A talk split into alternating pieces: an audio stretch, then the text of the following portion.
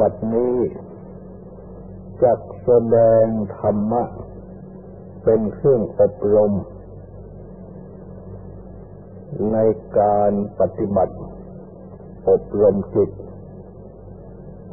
ในเบื้องต้น ก็ขอให้ทุกทุกท่าน ตั้งใจ นอบน้อมนมัสการพระภูมิพระภาค อรหันตสมมาสัมพุทธเจ้าพระองค์นั้น ตั้งใจถึงพระองค์ พร้อมทั้งพระธรรม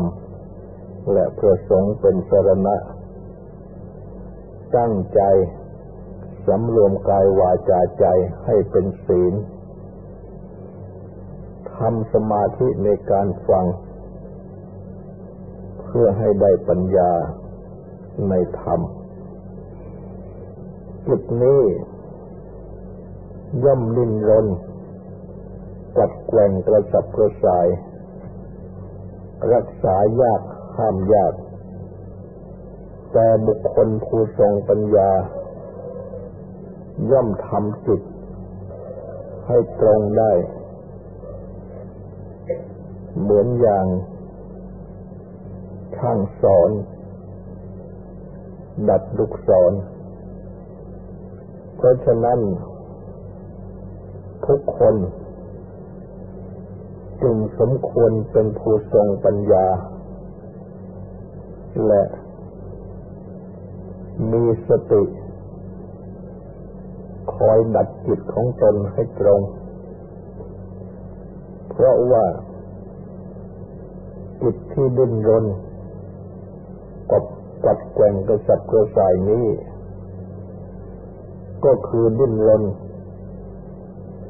ไปในอารมณ์ คือเรื่องทั้งหลาย ที่เข้ามาทางตาทางหูเป็นต้น ตลอดจนถึงคิดนึกทางใจ อยู่ตลอดเวลา บรรดาเรื่องทั้งปวงเหล่านี้ บางอย่าง ก็เป็นที่ตั้งแห่งความยินดี คือเป็นชนวนให้เกิดความยินดี บางอย่างก็เป็นที่ตั้งแห่งความยินร้าย คือเป็นชนวนให้เกิดความยินร้าย เพราะฉะนั้น หากไม่ทรงปัญญา ไม่มีสติ จิตนี้ก็จะ อันคำว่าจิตคดหรือจิตตรงนี้ ก็โดยที่มี ธรรมะ คือคุณ ที่เกื้อกูล สิ่งที่ถูกต้อง ก็โดยเป็นคุณที่เกื้อกูลนั่นแหละ เป็นหลัก เมื่อจิตดำเนินไปตรงสู่ธรรมะ คือความถูกต้อง ก็ย่อมเป็นจิตที่ตรง แต่ถ้าจิตดำเนินไปสู่อธรรม คือสิ่งที่เป็นอธรรม ไม่ถูกต้อง ก็เป็นจิตที่คด เพราะฉะนั้น จึงจำเป็นต้องทรงปัญญา รู้ว่า อะไรเป็นธรรมคือถูกต้อง อะไรเป็นอาธรรมคือไม่ถูกต้อง บุคคลทั่วไป ซึ่ง ได้มีมารดาบิดา เป็นบุรพาจารย์คืออาจารย์คนแรกสั่งสอน ให้เว้นจากความชั่วประพฤติความดี ความงาม ก็ย่อมจะเริ่มรู้จักว่าอะไรดีอะไรชั่ว มาตั้งแต่มารดาบิดาสั่งสอน และเมื่อมาถึงครูอาจารย์ รูอาจารย์ก็สั่งสอนอีก เมื่อมาพบพระพุทธศาสนา ได้ศึกษาเล่าเรียน รู้ธรรมะที่พระพุทธเจ้าทรงสั่งสอน ก็ย่อมจะรู้จักดีรู้จักชั่ว ตามที่พระพุทธเจ้าทรงสั่งสอนยิ่งขึ้นไปอีก เพราะฉะนั้น อันความรู้ ว่าอะไรดีอะไรชั่ว ทุกคนจึงมีอยู่ น้อยหรือมาก อยู่ด้วยกัน แต่ว่าจิตที่รู้อำนาจต่ออารมณ์รู้อำนาจต่อกิเลส ย่อมไม่คำนึงถึง สิ่งดีสิ่งชั่ว ที่มารดาบิดาครูบาอาจารย์ ที่พระพุทธเจ้าทรงสั่งสอน เพราะว่ากำลังของอารมณ์กำลังของกิเลสแรงกว่า จึงดึงไปในทางที่ชั่วที่ผิดต่างๆ แบบภาษิตไทยที่ว่าเห็นกงจักเป็นดอกบัว เป็นไปอยู่ดังนี้โดยมาก เพราะฉะนั้น ความรู้จักดีชั่ว จึงไม่เป็นประโยชน์ ทั้งนี้ก็เพราะว่าไม่ได้ฝึกหัดทำสติ ให้มั่นคงไมิได้ฝึกปัญญา ให้มีกำลัง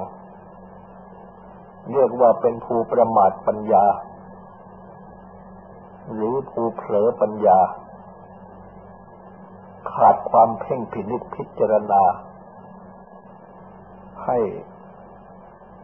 ความจริงปรากฏกับจิตใจ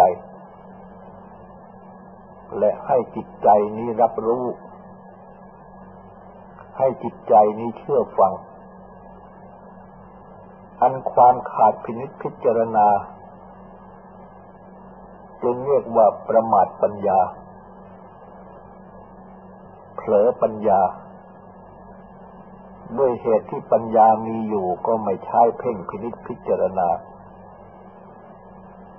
นวนที่จะเชื่อดวนที่จะถือ ตามคำสั่งของกิเลส อันมีเครื่องชักจูงต่างๆ ให้เกิดความเห็นผิดถือเอาผิด อันเป็นตัวโมหะคือความหลง เป็นมิจฉาทิฏฐิคือความเห็นผิด บุคคลเป็นอันมาก ย่อมเป็นไปอยู่ดังนี้ และเมื่อ มีภูมาตักเตือน อบรม ก็แกบอกว่า ห้ามจิตไม่ได้ หรือว่าแก้ตัวไปโดยทางอื่น เป็นการที่แสดงตนยอมพ่ายแพ้ต่อจิตใจของตนเอง อันความพ่ายแพ้ต่อจิตใจของตนเอง ในลักษณะนี้ ย่อมเป็นโทษมาก เพราะฉะนั้น จึงได้มีคำกล่าวที่เป็นสุภาษิตว่าภูที่ปฏิบัติตามใจของตัวเองนั้น เป็นภูปฏิบัติก่อให้เกิดทุกข์ คราวนี้จึงต้องทำความเข้าใจว่า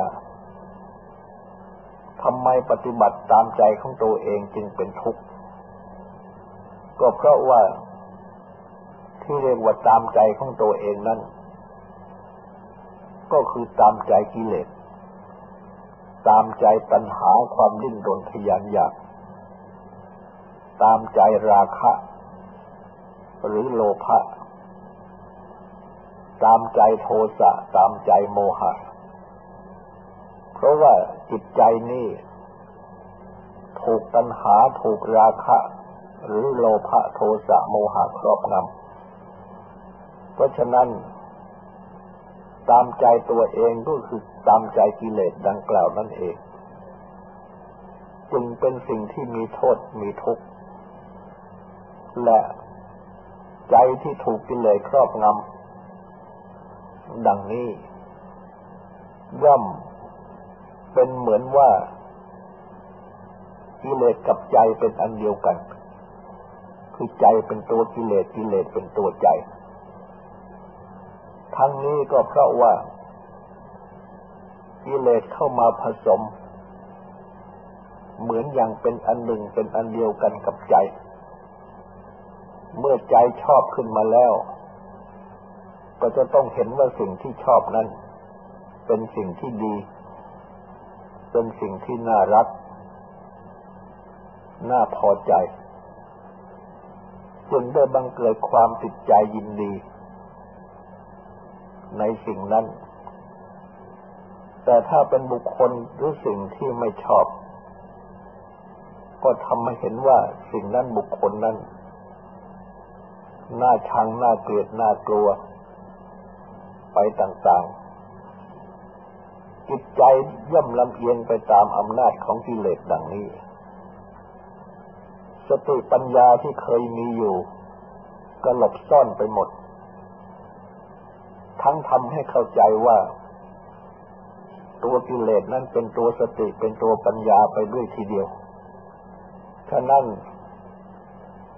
อาการที่ใจชอบหรือชังนั้นจึงต้องเป็นของที่ถูก ไม่ใช่เป็นของที่ผิด เห็นไปอย่างนั้น เมื่อเป็นดังนี้แล้ว ก็ไม่ยอมที่จะพินิจพิจารณา ไม่ยอมที่จะแยกใจของตัวเองออกมาเป็นกลาง แล้วก็สอบสวน ทั้งฝ่ายที่สนับสนุน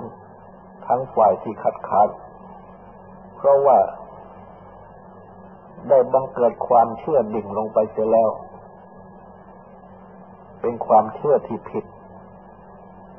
จึงทำให้การปฏิบัติทุกอย่างผิด ทั้งที่ตนเองเข้าใจว่าถูก ว่าชอบ บุคคลเช่นนี้ชื่อว่าแพ้อารมณ์แพ้กิเลสแพ้อย่างรับขับ ไม่มีอะไรที่จะต่อต้าน แต่อันที่จริงนั่น ทุกคนมีผู้ช่วยสำหรับที่จะรักษาตน อยู่พร้อมแล้ว เป็นต้นวสติปัญญาดังที่กล่าวนั้น สติปัญญานั้น บางทีก็เป็นสติปัญญา คือเป็นตัวปัญญาที่เราเรียนศึกษามาเป็นอย่างดีได้รับอบรมมาเป็นอย่างดีบางทีก็เป็นสติปัญญาที่ได้มาจากพ่อแม่ครูบาอาจารย์ ตลอดถึงพระพุทธเจ้า ได้ทรงสั่งสอนอบรม แต่ว่าก็ไม่คำนึงถึง และไม่ยอมที่จะรับฟัง มาสำหรับที่จะพินิจพิจารณา เมื่อเป็นดังนี้ บรรดา ผู้ช่วยทั้งหลาย ที่เป็นภายในดังกล่าวมานี้ ก็ไม่สามารถจะช่วยได้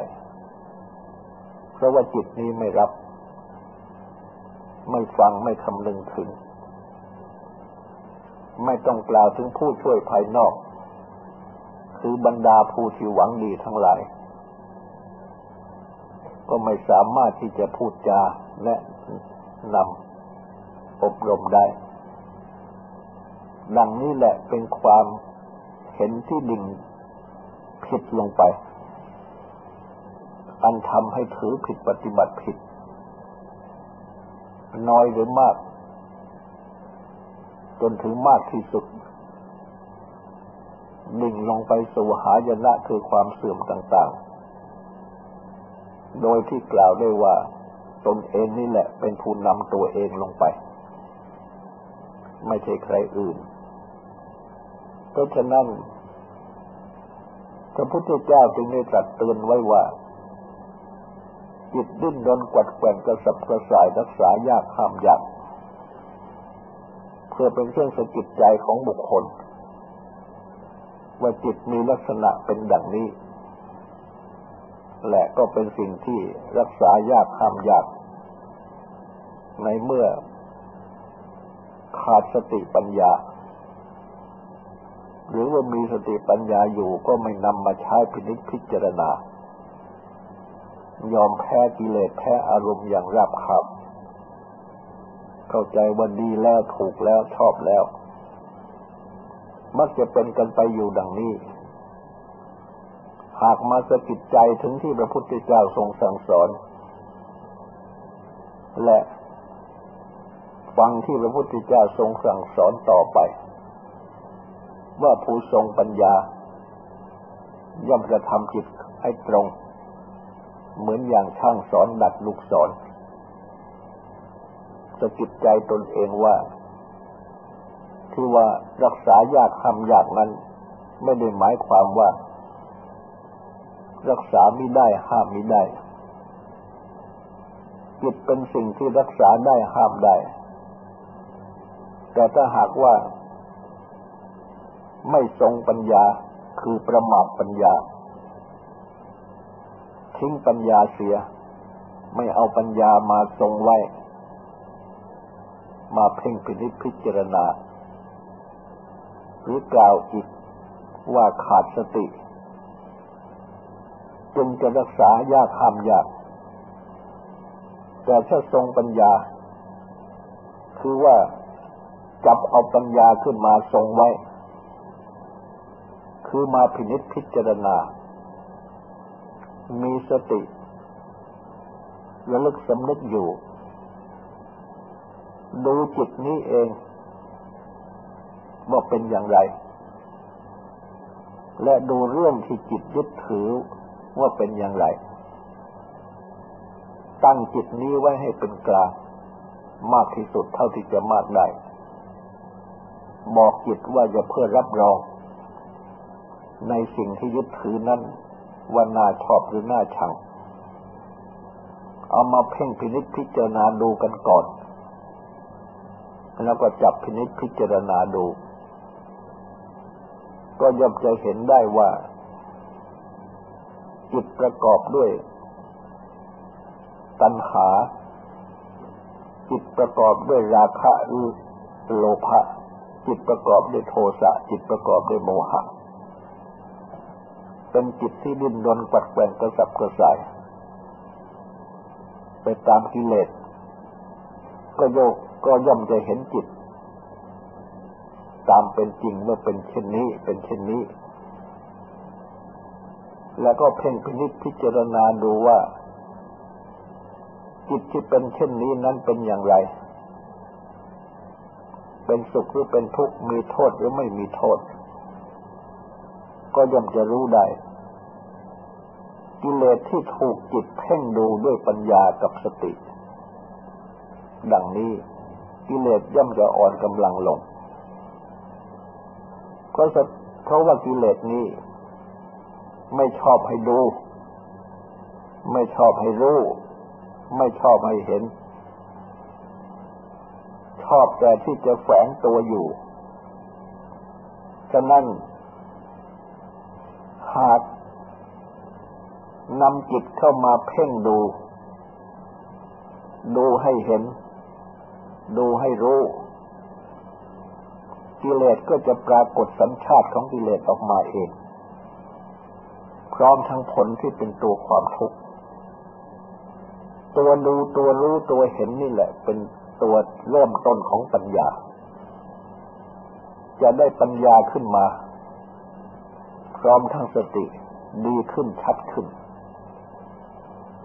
และเมื่อเป็นดังนี้แล้วกิเลสก็จะ อ่อนกำลังที่จะรังควานที่จะรบกวนการที่จะมาปฏิบัติทำจิตให้ตรง ก็สะดวกขึ้นสติปัฏฐานของพระพุทธเจ้า ก็เป็นวิธีปฏิบัติทำจิตให้ตรงนั่นเอง ฉะนั้น หากได้กำราบจิตของตน ให้สงบจากอารมณ์เนื้อกิเลสที่จะชักนำให้คดเคี้ยวเลี้ยวลด แต่ให้กลับมาสู่ทางตรงได้ และมาจับปฏิบัติธรรมสติปัฏฐาน อันเป็นเครื่องดัดจิตให้ตรงย่อมสามารถจะปฏิบัติได้ดีขึ้น ในปัปพะคือข้อแรก ที่จัดสอนให้กำหนดลมให้ใจเข้าออก มีสติให้ใจเข้ามีสติให้ใจออกหายใจเข้าออกยาวก็รู้หายใจเข้าออกสั้นก็รู้ ได้มีอธิบายตั้งแต่ในคำพีเบื้องต้น ว่าเมื่อได้ตั้งสติกำหนด ให้รู้ลมหายใจ ดังนี้ชัดเจน คือเข้า ออก ยาว หรือสั้น ตามที่เป็นไปจริง ก็เป็นอันว่า จิตได้รวมเข้ามา สู่เครื่องดัด ให้ตรง และเมื่อรวมเข้ามาได้ ก็จะเริ่มได้ชันทะคือความพอใจ และด้วยอำนาจแห่งฉันทะคือความพอใจ ลมให้ใจเข้าออก